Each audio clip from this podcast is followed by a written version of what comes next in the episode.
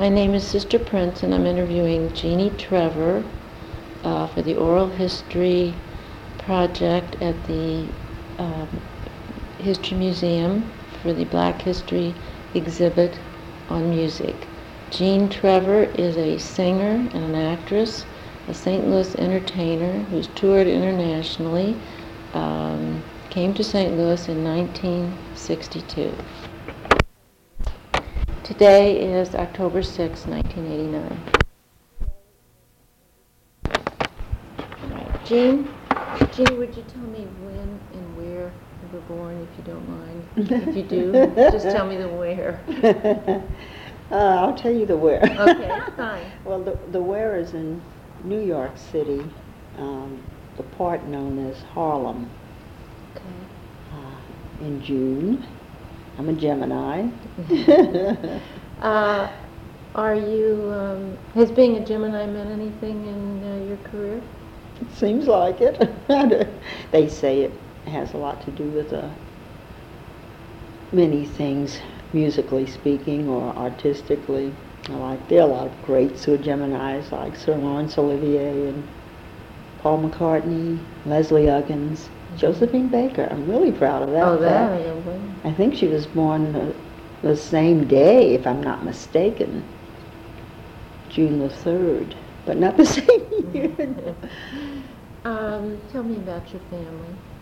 My family consisted early on with my father, who was an entertainer himself, a singer, had a quartet known as the Baker Street Boys. That was the street that he lived on in Richmond, Virginia. Mm-hmm. And they came to New York and were booked by the uh, Joe Glaser booking agency. And that's where we were all born. And my mother, who says she should have been a dancer, but never was allowed to really pursue that. Mm-hmm. Two brothers uh, one deceased now and one sister, four altogether, and we all had musical talent. Uh, what did you do with it in Harlem? Actually, I studied. I, I didn't. I was pretty young. I didn't have a childhood career like a lot of artists had. Mm-hmm. So I just uh, took musical. I took tap dancing and something equivalent to jazz dancing. I forgot what they called it back then. And voice lessons. So was music, um, I'm sorry. No, I was going to say I went to an academy up there in Harlem, the School of Musical Arts. School of Musical Arts? Mm-hmm. Um, did any of your brothers and sisters go? That's funny. No, they didn't, but they achieved some success in their own way. Uh, my youngest, well, let's see, I'll start with the, the oldest brother achieved success through the Air Force. He was in a musical group called the Pastels. And you can still buy, they came out along with the Temptations and the mm-hmm. Coasters and all those people. They were all Air Force guys. And they started singing in the Air Force and later got a recording contract. And my brother also wrote and still getting royalties from a lot of songs that Wilson Pickett, this rock, rock singer, does. What was your brother's name? His name is um, James Willingham. That's the family name, Willingham. W I L I N G H A M. Mm-hmm. Um, so, so music was a part of your family, family life. background, right? And then the other brother, uh, he got in a little group called the well, they had several names. The one that stuck out in my mind was the Montclairs. He didn't stay in it that long. He was into computer, early computer in its infancy, and he was doing real well at that before he passed. And my sister did pretty well. My kid sister was in a group called the uh, Pastels, an all-girl group, and they did a lot of touring. They were warm, warm-up acts for big names like Arthur Prysock, mm-hmm. Jazz singer Gloria Lynne, and well, a lot of people. They traveled a lot. They came to St. Louis long before I ever thought of being here, mm-hmm. and appeared at the Kiel Auditorium. Did you all ever do anything together as, As- a family, as kids? Only in the house, that's something we all kind of took off. I always liked opera. I eventually wound up studying opera. I wasn't interested in the pop tunes of the day or whatever they were doing. So I took off in a different direction musically. But the three of them, sometimes they teamed up and went on their respective groups. One time I remember were at the Apollo Theater together Oh, the Pastels, my sister's group, and the, uh, wait a minute, I'm getting them mixed up. is Oh, my God. brothers. The Pastels, my brother's group, these names, the, the Hearts. I hope I got that I thought straight. you, I, I was waiting, I Yeah, thought you might tie that together, but I. No, you got all these names. That's The okay. Hearts was the girls' Mhm. group, and the Montclairs. They happened to be in the same bill. It was a big, like a big extravaganza, they called it. Um, was, this was something natural, or did your parents kind of put you in this direction, motivate you? Or was it just Yeah, they were motivating, but I think I would have probably gravitated toward it anyway. Mhm. What did your father do for a living? Other other than Mhm. sing. Well, when he gave that he gave that up after four kids came along for the most part, and he became a chef on the New York Central Railroad. So he stayed there until he died. He got a lot of free train rides. Uh,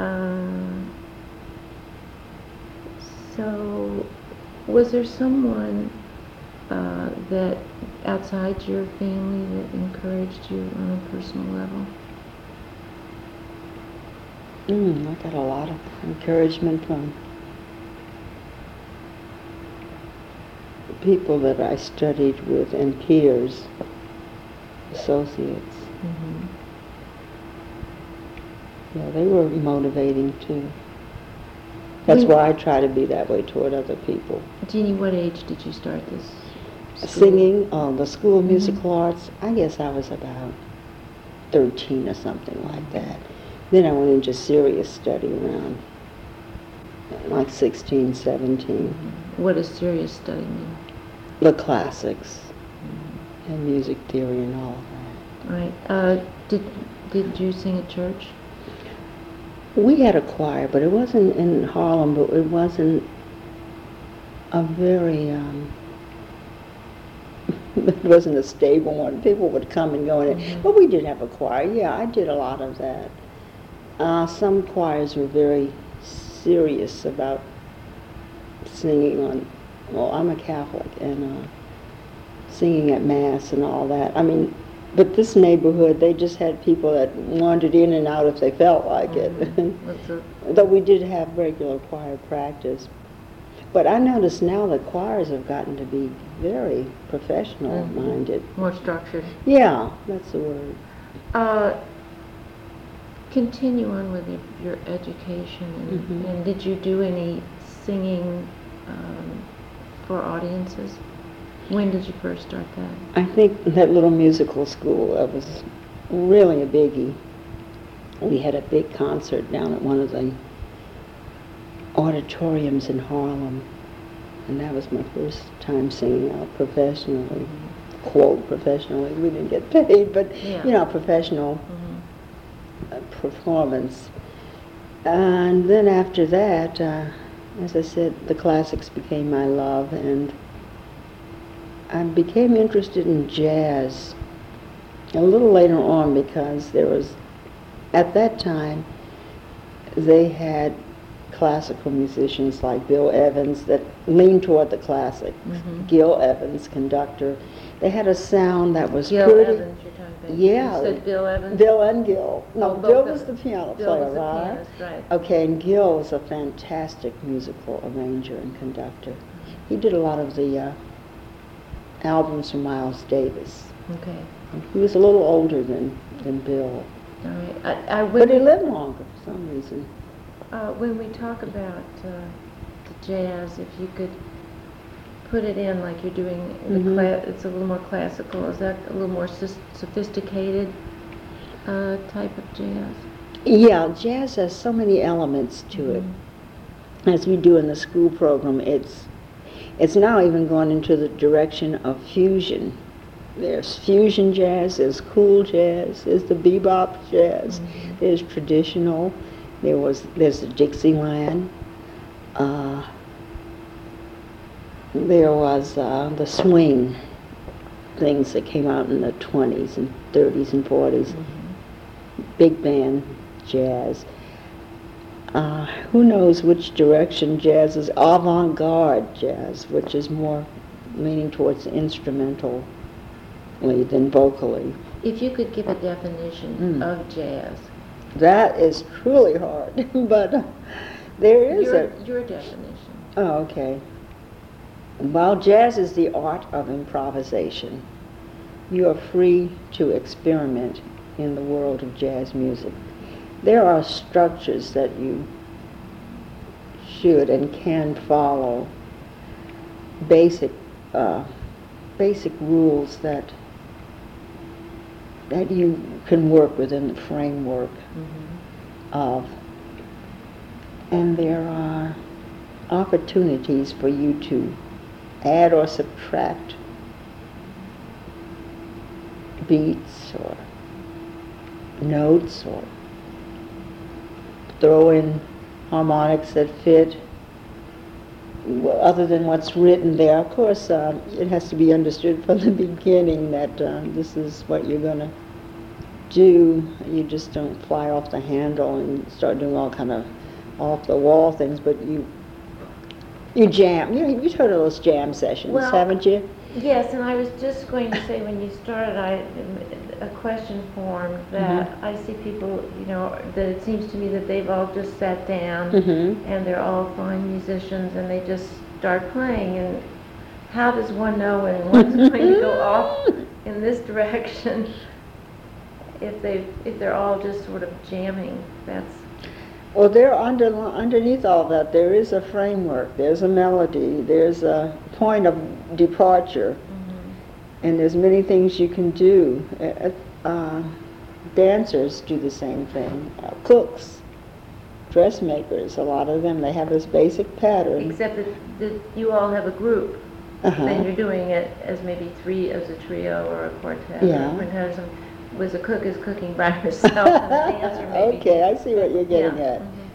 Well, basically, there's a feel, and, and they know. Well, if the music is written out naturally, you're you're reading it and you're following a given line there. But when it t- comes time for your solo, or your little part to improvise, that's when you work within the framework of what's down there. I see. Okay. Um, And that fascinated me because, you know, classical music is quite structured and quite to, to the point, and you, you do what's written there and you, you Oh, don't so- deviate from that or so you really had the, the freedom and, in jazz you had the freedom. yeah, it's a very free music. Well, how did you get from classical to jazz? well, there was one fellow in the neighborhood that used to take me, um, he was a jazz pianist, to some of his rehearsals. And at first it didn't make any sense to me at all. And I said, wow. But I was going because I liked him. but the more I listened, the more I could hear things that really, I could always, I began to be able to pick out the melody from, even when they went off, or to hear the basic chord structures. Uh, it's a great listening experience. The more you really listen, the more you learn. And I became extremely fascinated.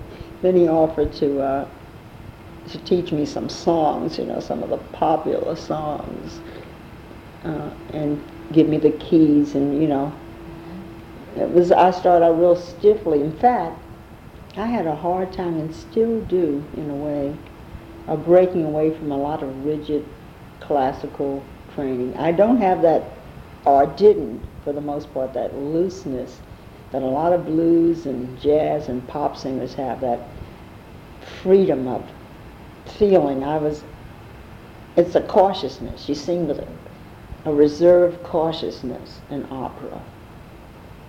I mean, it's so different from what you, you hear out there. Do you still have that problem? Are you- Mm, once in a while, I think I can hear it. You know, you're never too stray too far away from your roots. In fact, uh, a lot of people say she sings well, but she doesn't sing with any soul. You see. So being an actress, I'm not saying I'm acting when I'm singing, but it gives you interpretation, uh, not only of melody but of words. Well, Uh, where does the feeling? comes, well, the cliche I know is it comes from within. And you're not just reading along the paper, you're, you're really living it. And you're, you're getting the words uh, over in a melodic way that, like you're talking to people. You're not just singing a note. There are some singers with excellent voices, but for some reason they don't reach you. I mean, you just, Mhm. something's missing. Ray Charles has a tremendous way of reaching people, but you wouldn't say that that's the voice of voices. Right. But by the same token, um, if you like Pavarotti, he can reach you too, and he's got a very legit voice. But he he's got something within him that just comes out there and grabs you. Music is is so personal for everyone. Mm-hmm. You know, um, you can it can be a just the melody that can pull you, or, or it can be something that reminds you of of uh, something. I, I think I'm fascinated by singers. I never know when they open their mouth how they know what's going to come out. it could be on the wrong key. it scares me. I have a lot of respect for you. um, uh, how did Harlem uh, lend itself to, since we don't know exactly what year we're talking about? You're keeping me in the Oh, dark. this How- is awful. how- Yeah, no, I ought to that's give you a okay. little No, hint. No, you don't have to. Uh, I want you to be comfortable. Uh, But how did Harlem lend itself to the music, uh, whether in a, uh, a sense of the neighborhood or a sense of the people or, or where you uh, may go to listen to music? Harlem, in the days I lived there, was a real happy, nice place to live. Uh, there were lots of music. Music played a big fact or factor in the life of anybody that lived in Harlem in those days. I'm from around the Diahann Carroll, um, Leslie Uggams era. They were all Harlemites at one time. Yeah. And uh, Sidney Poitier, too, for that matter. Quite a few people came from Harlem. And that was our pride and joy, the artists that lived up, I guess, like the Greenwich Village painting artists. We had the musical talents up there and the act, budding actors and actresses. Uh, I don't know, the, the lifestyle in Harlem was carefree and everybody had a sense of pride about their block, as they called it, Mhm. neighborhood.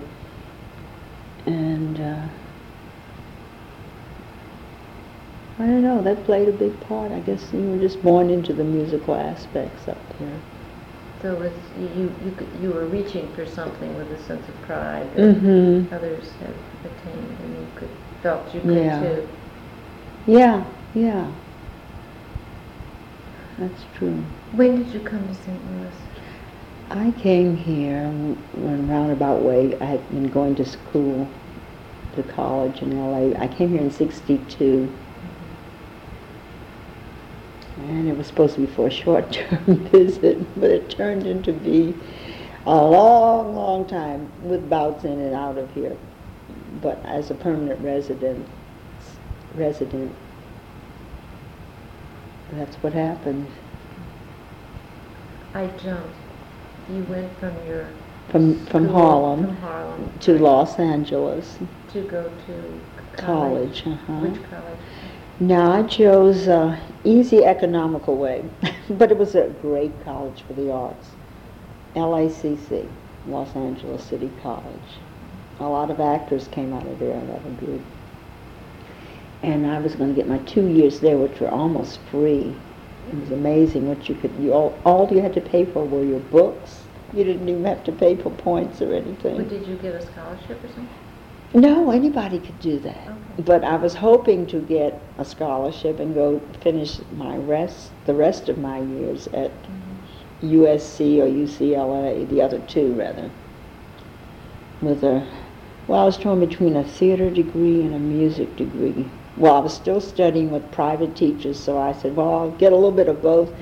I'll have a theater degree and I still have my music, my studies on the side. And I'll take extra music classes. So it was a theater, a two-year theater associate in the arts. And I was going to make up my mind for the other two years. They played a equal enjoyment in my life, the theater and the music. So I was, let's see, I was going to school there, and most of it was at night because I had a day job too as a secretary, and I had a little job singing in a club in Malibu called La Mer. I don't know if it's still there or not. The mayor? Le, La Mer. La Mer, oh. Uh-huh. uh-huh. It was wonderful because you could see a lot of celebrities there on the weekends. They were just quiet. And you, they went there because nobody bothered them with autographs or made interrupted their dinner and disturbed them. You'd see people like I think I saw Johnny Mathis there one night eating, and uh, oh, the man that used to be on um, Perry Mason the one that played the DA. I cannot think of his name, but you'd see all kind of uh, people sitting there, and you pretty Margaret Whiting. You see musical figures there. Was this your first big um, chance to sing? Yeah, you could say it was. Now, um, this was before '62, and it wasn't really a big chance. It was like I was like a little. I wasn't the feature act. It was like a little intermission act, you know. I, and sometimes I get some money for it, and sometimes I wouldn't. It depended what the tips were like. Because the feature act happened to be my cousin, who is a Oh. pianist. His name is Howlett Smith, and he helped me a lot with popular music. He's wonderful. Howard? No, How, How- How, Howlett, H-O-W-L-E-T-T. Okay. He uh, is the musical director for Me and Bessie that toured with Linda Hopkins, who's one of the uh, big names in black and blue in New York. And he's always been excellent at playing the piano and writing songs. So I kind of was like his little, Oh. He helped you? yeah, a little warmer back with him or something. And then Uh-huh. he'd go on and entertain the rest of the night. Well, anyway, to make a long story short, he had a friend from St. Louis named Bob Reagan, a drummer. Used to be with a group called the Original Three Trio. And they were on DeBoliger, piano bass, and yeah, and Bob the drummer. They all sang, and they were very hip, very sophisticated, like uh, the Mary Kay Trio, that kind of smart, bright, brisk-sounding jazz, Jackie and Roy. And he heard me sing, and he liked it. He liked my singing. He said, "Oh, there's not that many uh, jazz singers in uh, St. Louis, and there's a new area that's opening called, excuse me, called the Gaslight Square. I think I could get you." Well, what it really was, it wasn't really the Gaslight. It was on the fringe of the Gaslight, like maybe one more block and you're out of it. But that was close enough. I could get you a a short-term engagement there and send him a tape or something, and if you'd like to spread your wings. I said, oh, I love it. And, and you'd get paid and all that. And I said, wow. so he did. He, he was true to his word. He sent this club owner my tape, and they said, yeah, we'll book her for six weeks. So I wound up doing six there, and then Do there you was remember the name of it? yeah, it was called uh, La Jazz Hot. it was a little joint, but it was fun. Nice people. I really enjoyed them. And then after that, before I left, there was a, a club that Curt Flood was a part owner of. Remember him? Mm-hmm. It was- Baseball player. Mm-hmm. so I went there and worked a while, called a Gigi. And then after that, I kept trying to get back home, back to LA, back to all the movie stars Yeah. and stuff. And a place right across, well, the next block called the Vanity Fair. Had a little awning that ran out on the sidewalk, and Jimmy Van Ducci had designed a lot of these clubs after the tornado, I Mhm. understand. He designed it, made like telephone booths inside. Two women owned it, and they booked me, and that lasted a while. Then a man across the way that owned a place called the Black Horse. He came over with his piano player, and there began a long period of entertaining. I stayed there three years. Oh my goodness. By then, my aunt said, do you still want this apartment or not? it was a little place. I'm going to have to rent it out to someone. And I said, okay. So I put my cat in hock, and I had let someone keep my cat, and they'd fallen in love with it. And I said, well, what's the use of bringing it to St. Louis? I'll get another cat. So And, you uh, stayed. I stayed, and then I met with a guy in the symphony orchestra who played the bass named Terry Kippenberger. And he said, you know, they're booking a jazz group for the very first time in the young audiences. They've got all kinds, but they want a jazz group because that's such a part of American music. Explain what a young audience. is. Oh, yeah, the Young Audience is a nationally funded organization that prom, and it has many contributors that help it keep its keep it going, like the uh, oh the Greater Arts Council of St. Louis. The, uh, oh, I forgot all the names that fund it. You'd think I'd know after all these years. The um, the endowment of the Council of Arts. But anyway, That's okay. oh, That's all right. it's been funded by so many Yeah. people, but, but its primary function is to educate as well as to entertain mm-hmm. school children in the arts, be it dance, drama. And there's another group that does theater, and they're the Imaginary Theater Company, so we don't step over that line. Mm-hmm. But anything in the musical arts. And for years, well, I think ours is 30 years old. Our, we've been at it 30 years in this town. I've been in it 20. And this is a real tour de force for jazz to be finally going into the schools mm-hmm. because they've had everything from little folk groups to opera to you know what.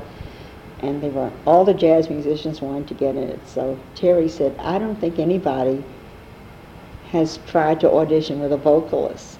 So why don't we be a little different? I said, and I'll ask Jeanne if she's interested. And I said, of course. I love kids anyway. So as fate would have it, we got it. And I think a part of it was having a vocal, which jazz is very much a part of being, you know, vocal as well as instrumental. So that began a long term there, as I said, and A long term, that was, you told me that was 69 and, Mhm. and you were supposed to do something this morning, so that's 20 years. Yeah. And if needed, I always can get a leave of absence if, if I have to go on tour with something big or, and they have other vocalists now that do wonderful work in town, like Mhm. Asa Harris. And there was a nice girl that, uh, she got married, but she, I thought she had a good future as a vocalist. Her name was Carla. I don't know what her new name is, so What she took her- my What was place. her maiden name? Oh, boy. Hmm. Gee, you know, I can't remember all of a sudden. All right. Uh, let, let me talk about your particular sound and your Mhm. particular style. Uh, did you ever look to someone, Billie Holiday or anybody, Mhm. to emulate or to practice? Or could you tell me about that, please? Well, when I was starting out in the opera thing, I always picked people I really admired to to try to practice with or work like. And since then, I've developed my own style. Uh, Sarah Vaughan, I loved her because her voice is so much like an instrument, and she had range, which was a part of the uh, classic feel. Billie Holiday, I didn't understand until I got older because hers is such a unique sound. It was hard to figure it out because I was listening for melody. Mm-hmm. And it's not always melody that you listen for, it's other things which she had. What are the other things? She had pathos and lots of soul, lots of suffering and, and turmoil in her voice, and she could really phrase. phrase. you mean? Ah, you know, like when you're an actress, how you, or when you're a person, how you group your words together. She knew how to to group her words together so that it sounded like she was talking right to you instead of singing at you. Sometimes a person can oversing, I think, but she never did that. And uh, some of the more modern or contemporary artists I really admired were Nancy Wilson, Judy Garland. I thought she really knew how to deliver. And there are men that I like that are so good that you have to like them. Like Sinatra, he's a master of phrasing. He's wonderful. Diction, you can hear every word. The great Nat Cole, Mhm. uh, Johnny Mathis for pure beauty. He has them all. But as I said, the women were like Nancy Wilson, Sarah Vaughan, Billie Holiday, Judy Garland, and I think Barbra Streisand has a great sound too. But those were my models, uh, not Barbra Streisand, but the others eh, when I was growing up or going along with them. Uh, body movements and uh, did you watch those too and or does is that something that you have to uh, do as your does that come with your voice uh, what you're feeling how does that work Some people, or sometimes, in my case, oh, when I get on a big stage, I try not to stand there. The uh, singers don't used to not concern themselves about body movements. Getting the voice out was the most important part. But to be a little interesting, I, I, it depends on the song, but uh, we were speaking about body movements you said the voice was the most important but Mhm. But if you're on a large stage, uh, sometimes choreography or little stage moves, movements will help present a better visual picture. It just all depends what you're doing and what you're singing or just what it is.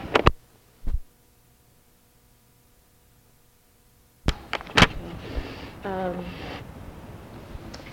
now, you start singing. Um, you're watching your the people that uh, you like. How how does the sound change, or what happens to change your style? Does it change? Does it happen naturally, or is it something you work on? Some people might, but mine was an evolution, you know. It, I guess based on living and life's experiences and understanding and maturity. Mm-hmm. That's how my style changed.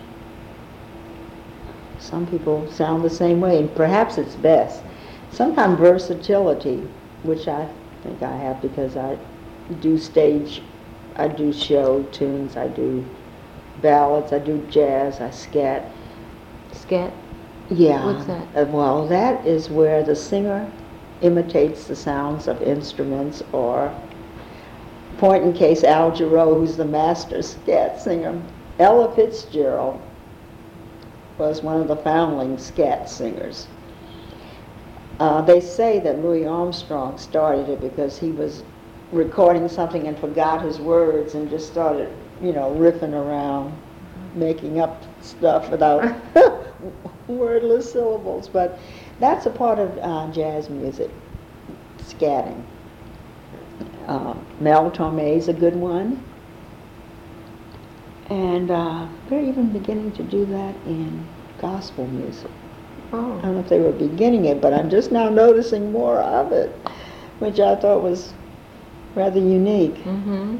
Because I'd never heard it before. The Gospel has changed a lot, but I won't get into that. No. I'm not a mistress of that. I admire it though. There's a lot of good things in it. We can get into it if we want to do it at another date. We have to stick to. Are there elements in St. Louis that have affected the way your music has developed?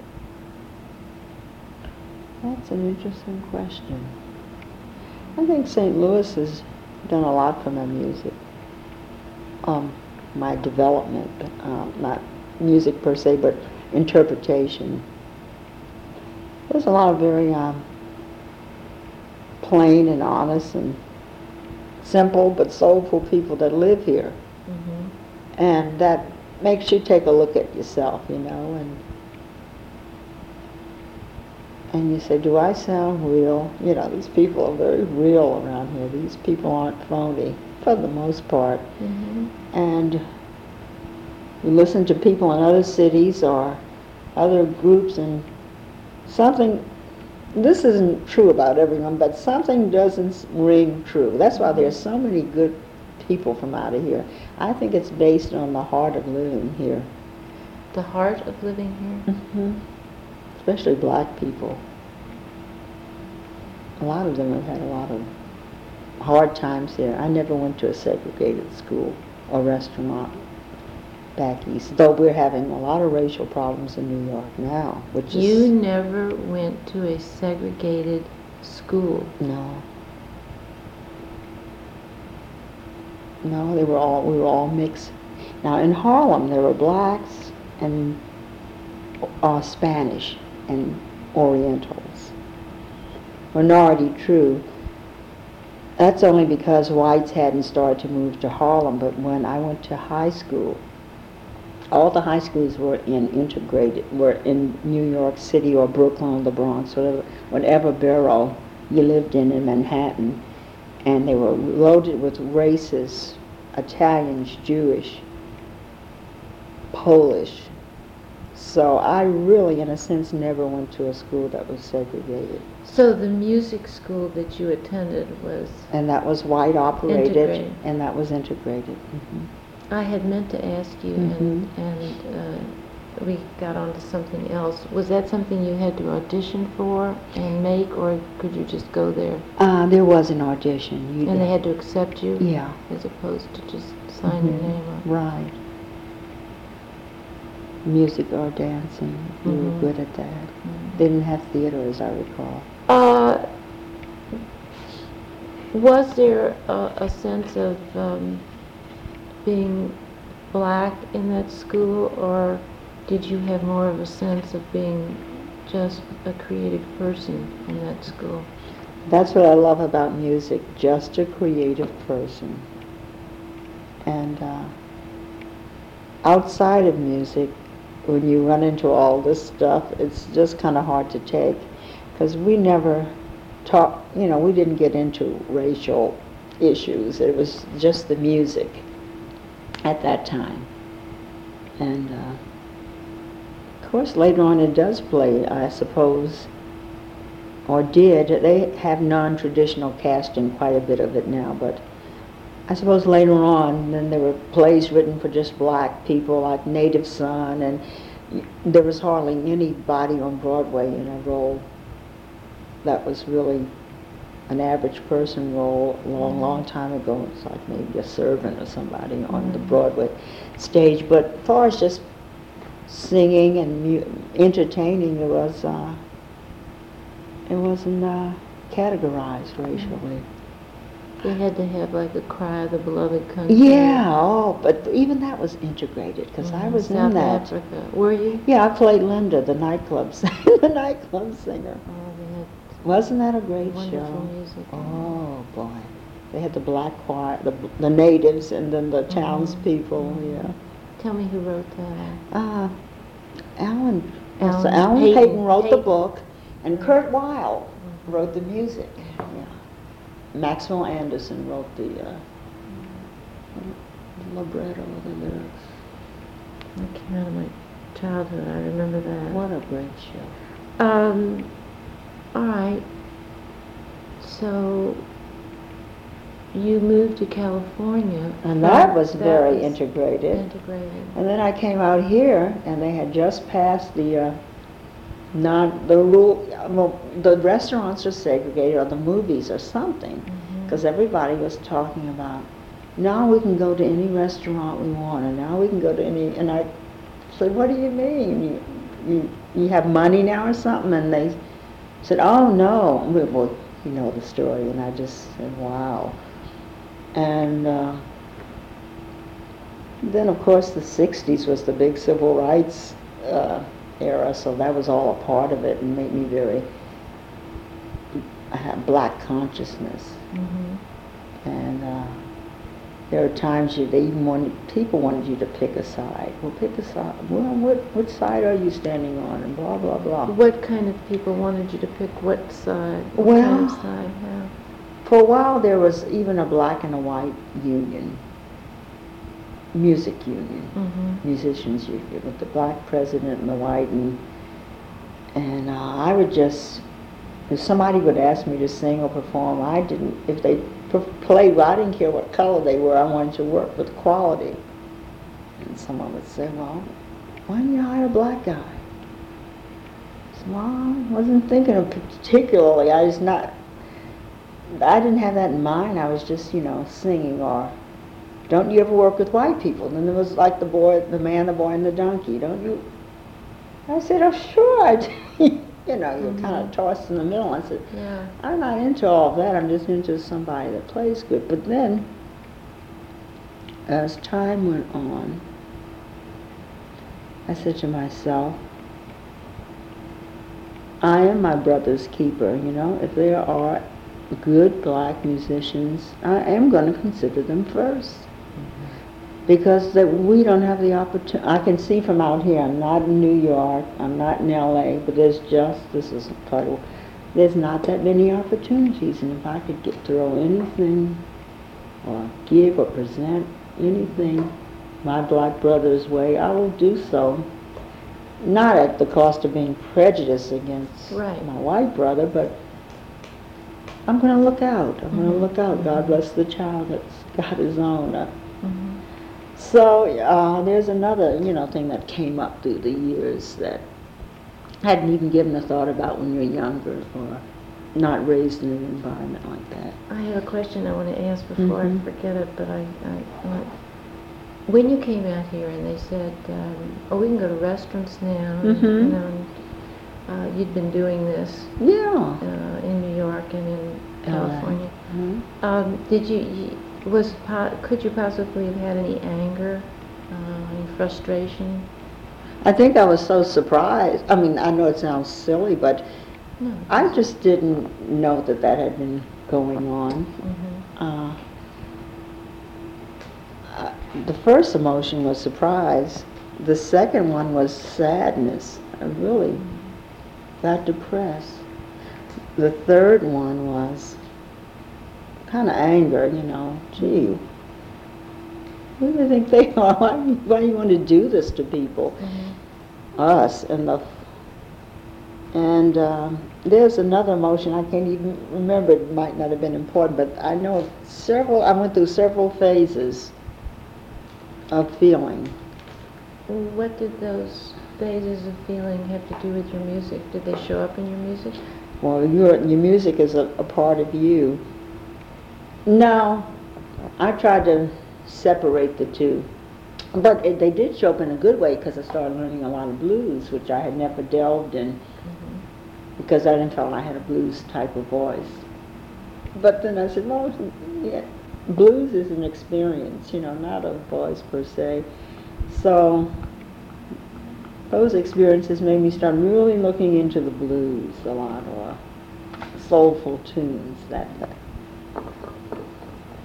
that, uh, that really did it. Uh, I, I can't let this go by. but I, I have so many things to go back and pick up on. Blues is an experience. It can be, or a feeling, and you don't have to be a, a certain race to uh, to be able to relate this, but blues is equated to the black man because he more or less invented the letting of this thing out. It comes back from the slavery days.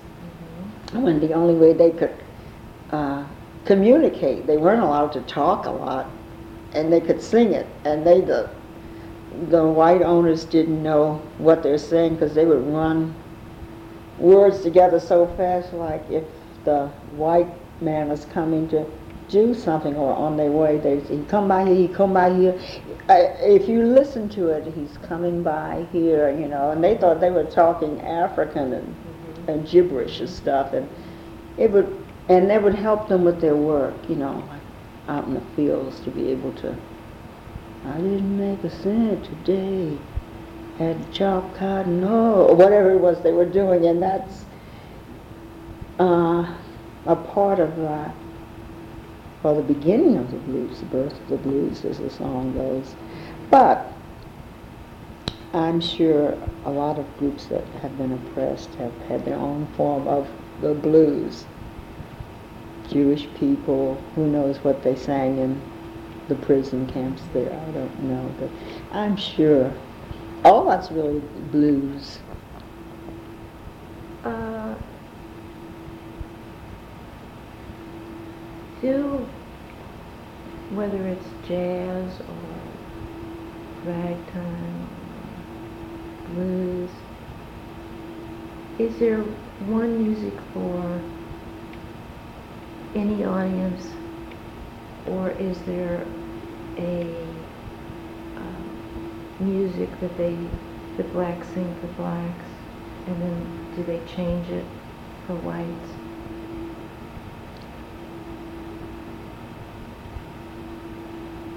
I think it's the same music, but it's the response that when they say break a leg, you know, if an audience is with you, then you throw in little extra things, no matter what they are.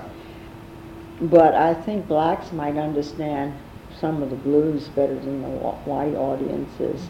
But a lot of the white audience, especially the younger white kids, are relating a lot to the blues.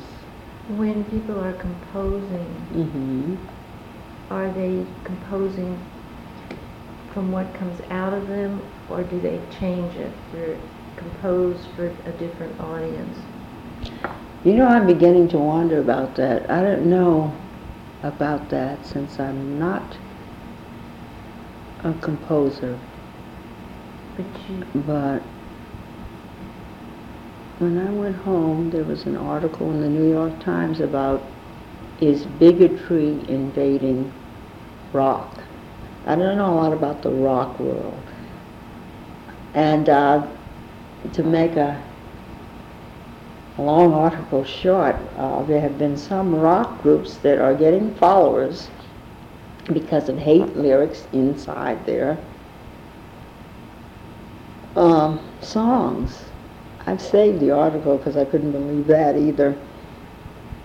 Uh, they've talked about the Jews and the blacks and homosexuals in the music in derogatory ma- the lyrics, Mhm. and it's supposed to be hip or funny, Mhm. and So I had, I had never experienced that. that's supposed to uh, appeal to certain people. yeah. Yeah, I was thinking more of, of, of the standard music as far Oh, as blues and ragtime. I mean, what, some people have said that, um, uh, music, certain music is, is black music, therefore it's for black audiences. They write it for black audiences, and they may write it differently or compose differently for a black audience as opposed to a white audience.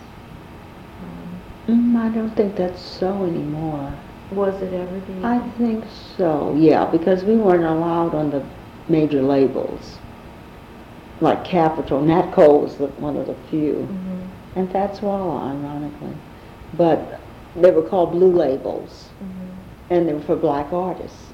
Chess, and I forgot some of the other names. And, and so, as a result, white record play or record buyers would not buy them. So we tended to write experiences that we knew about, uh, the house rent parties and the, Mhm. the fish fries chitlins in the winter and stuff like that, you know, since nobody else was buying, so we wrote about our own life's experiences. Wouldn't you have written about the same thing anyway? Whether we were allowed on their albums or not? Mm-hmm.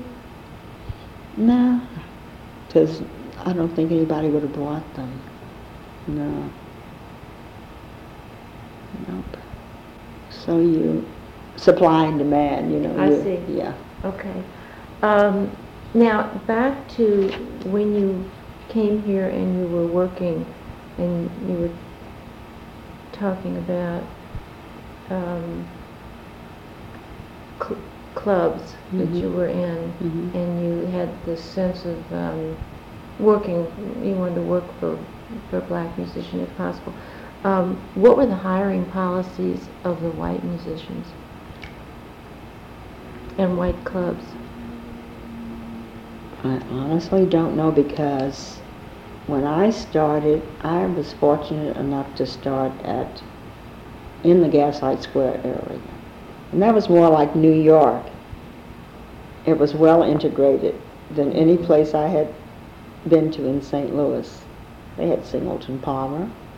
They had the famous Quartette Tres Bien with a marvelous black jazz vocalist named Clea Bradford, who's now in Washington let's see, myself, and then they had biggies that came down to the Crystal Palace. Um, people who were promising but unknown, like Barbra Streisand, Smothers Brothers, and Phyllis Diller, stars of tomorrow, they said. So that was as closest to the Greenwich Village or New York as I had ever been to, and that was the highlight of the place. And that's where the races did meet and have a lot of fun, listening to music and talking together and being together. A two block area. Did- Other than that, it went into little sections, you know. Mhm. Did the, uh, uh, so those were real opportunities. Mm-hmm. Yeah. Yeah. Uh, did the white clubs hire, p- uh, pay more? Well, they had separate unions, so it was hard for me to tell what the white union would pay as opposed to the black. That I don't know. When that, did But you- I did, Oh. Did you have a choice of belonging to a white or a black union, or did you have to, I mean, would they never integrated at this point? Um, at the time I came here, they were not getting singers into, into the union unless you played an instrument. Oh, you couldn't be part of the union? No, at that time, but now you can. You can join the musicians local right. as a singer. Is it one union now? It's now one union, uh-huh. Because it had, they had banned, I think, uh, blacks up in, I think they started it again in 1944 to Oh, have a black union, I think. Mm. uh, In between there, they didn't, yeah. so I didn't, I, I- I, what I meant was that you have to go through a white union. No, well, the singers, it was the musicians in back of her. Mhm. I don't remember, I think they integrated in the seventies here, Mhm. union-wise. Now, you, are Yeah. you, you part of the union now? Well, no, I'm not, I elected not to, join. I'm already in two, three unions, really. Mm-hmm. It's really not necessary for me now. I'm in Actors Equity as an actress. I'm in AFTRA, American Federation of Radio and TV Artists.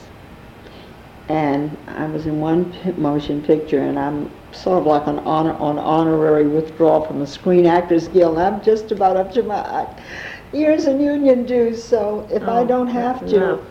but I'm very, I support the union musicians here, black and, well, it's all one union now.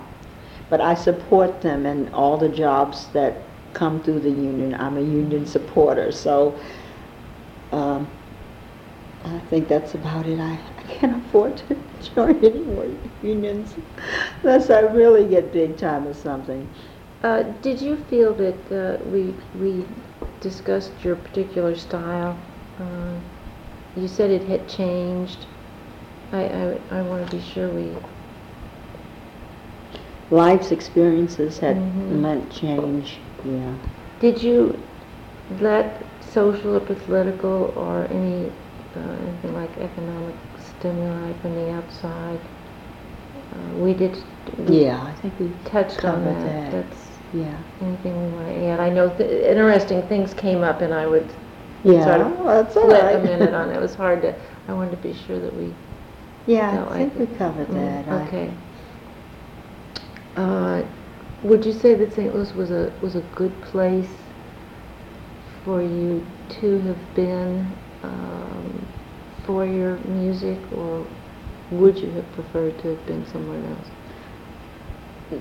This was a good starting ground. I like, I, I think if it wasn't for St. Louis, I might not, you know, be the artist that I am today or people like today. Mm-hmm. The only thing that there's a few missing areas here for everyone. What are those? There's not a lot of major record distributing companies here. Plus, they do not hire a lot of local talent for commercials. They're getting better. They send somewhere else, Mhm. Chicago or New York. We have as many capable people here as any of those people I've heard. Is it Uh, because, huh. I'm sorry, go ahead. And there's no motion picture companies here, which would be nice. Lots of theaters coming up, which is a real plus. Uh, when I started, it was just about zilch. But the black rep has has really been wonderful for black actors and actresses. But now they're using black actors and actresses quite a bit at the major companies, in the major companies here. So, would it be a t- a time, was there a time that you could have moved on as Mhm. far as your career is Yeah. concerned? There was. Or hopefully still is if I have to, you know, do Mhm. something. Yeah, I mean, move away from St. Louis? yes. hmm Is, is there a well, people need to record. Mm-hmm. Now, Have you recorded? I have, but it's been on a limited basis because of distribution. Uh, I had one major company, but the owner died quite suddenly and it fell into bad mainstream label. They had very good artists on it, Clark Terry, Morgana King, Carmen McRae did some recording on it, and some St. Louis people, the Tres Bien, no, no, take it back, they, they were incognito with me Scratch on that. mine. Yeah, scratch that, they were on loan just to do the background for me, but, um, what was the other person? This Clea Bradford I mentioned, who's a jazz singer in Washington, the D.C. area. Mm-hmm. And I mentioned Clark Terry, who's a St. Louisan. And they had other big names that I can't think of. Hmm. But that was, that almost proved to be prom, it almost made it, but when people die or something happens with the business turnover, that can make or break a company if it's not really a well-established one. But it was a good jazz company, jazz Mhm. recording artist company. Do you know people here that are making a living without working a second job in Mhm. jazz music? Me? well, I shouldn't say a second. I do bits and pieces of my, the arts, the acting, Mm-hmm. the, uh, I'm with a good agency now that does commercials and print work, and I'm breaking ground in that a little bit now. Mm-hmm. So that has come along and helped a lot of people. Mm-hmm. Yeah, I do know quite a few. So It's St. hard though. St. Louis would be a good place to stay? If you've got a toe hole in it, yeah. But I would recommend, after you've learned all you can, you might want to throw yourself out in the field to, to stack your, you, you've got to measure yourself with other people, and I probably need to do that a lot. I got to measure myself toe to toe with other artists in other cities. Mm-hmm. uh, that you need to do that. You need the experience of meeting other people to going other places. It doesn't hurt. I especially recommend that for younger people. don't go there, you know, without your tools. Get your basic Mhm. tools here, and you could come back here and still be a star. What is a star? Oh boy, that's such a phony word, isn't it? Something someone looks up to. they Twinkle. But what is a star in your, in, down deep, what is a star? well, Not just the phoniness of it, but what constitute that, because that is a word we use, so, yeah. or when somebody's made it. I What- What does that mean to you? Not to me, but, but as a, as someone who has recorded, as someone who has. uh, Made it. Given some time to right? What does that mean? Well, when I don't have to put something on layaway, I can just buy it cash. So you're speaking in a financial and a monetary sense. That's one sense. What's the other? I know people don't say that it's not, it has a lot to do with it. Sure. Having it made. And the other one is, well, you have an identity. People say, ah, that's the Alice Betts sound, or that, you know, they recognize your sound. They recognize what's you, even if it's a caricature thing. It's uniquely It's you. yours. hmm When we're talking about sounds, let's talk about the St. Louis sound. Is there a St. Louis sound? A stamp? No. Hmm. St. Louis has so many versatile folks that come from here. I think the staff is excellent. I really do. When you're good, you're good here. I mean, I can't say enough about St. Louis artists. I'm not kidding. Nice. Um,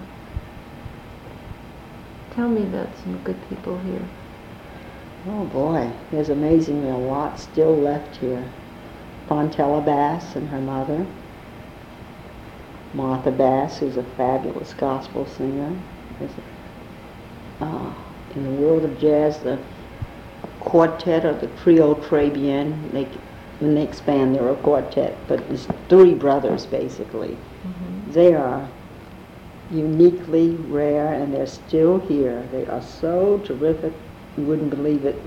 They were Decca, art, Decca recording artists and traveled a lot for a long time. And they're still here. They're going to be on that big uh, Josephine Baker program Mhm. tonight at the Adams. Uh, there's a duo of, a trio now they've added. Uh, Eddie Eaton, who's got the voice and the looks to go with his voice, and the keyboard guy Marion Miller. John Mixon, a fabulous bass player and cellist. They're still here. And a young group I work with, a young duo, keyboard guy, Peter Williams and Daryl Mixon. Peter is a classically trained musician who plays jazz as well as the classics, and his skill is unexcelled. Believe me, you haven't heard piano like his. If you're a classical lover, you'll hear that. If you're a jazz lover, you'll hear that, or you'll hear both. And his uh, partner, Daryl, makes you fall in love with the bass again. Mm. And uh, those guys are young, you know, really young, like late 20s or early 30s, something like that. And they, they've traveled, they've been to Europe, and they've had opportunities. And I predict that they will be moving on pretty soon. They ought to. The world should hear those guys. Uh, describe some of the places or the joints or the clubs or the, that you've been in. Here? Mhm. Well, there are the boats. There was the River Queen, Mhm. the um, Becky Thatcher. I think those are the only two boats I worked on. I think I mentioned the clubs on Gaslight, didn't I? The Mhm. Black Horse and the Vanity Fair. Mhm. Then uh, ma- mainly hotels. I've done a lot of nice hotel jobs, like the Mhm. Westport, Sheraton Westport, the Clayton Inn. When you came, was the Riviera nightclub still open on Mhm. Delmar? Yeah, it was. I used to go there after hours, after I got out of Gaslight, because they had a late, late show. That was a classic. Yes. What, what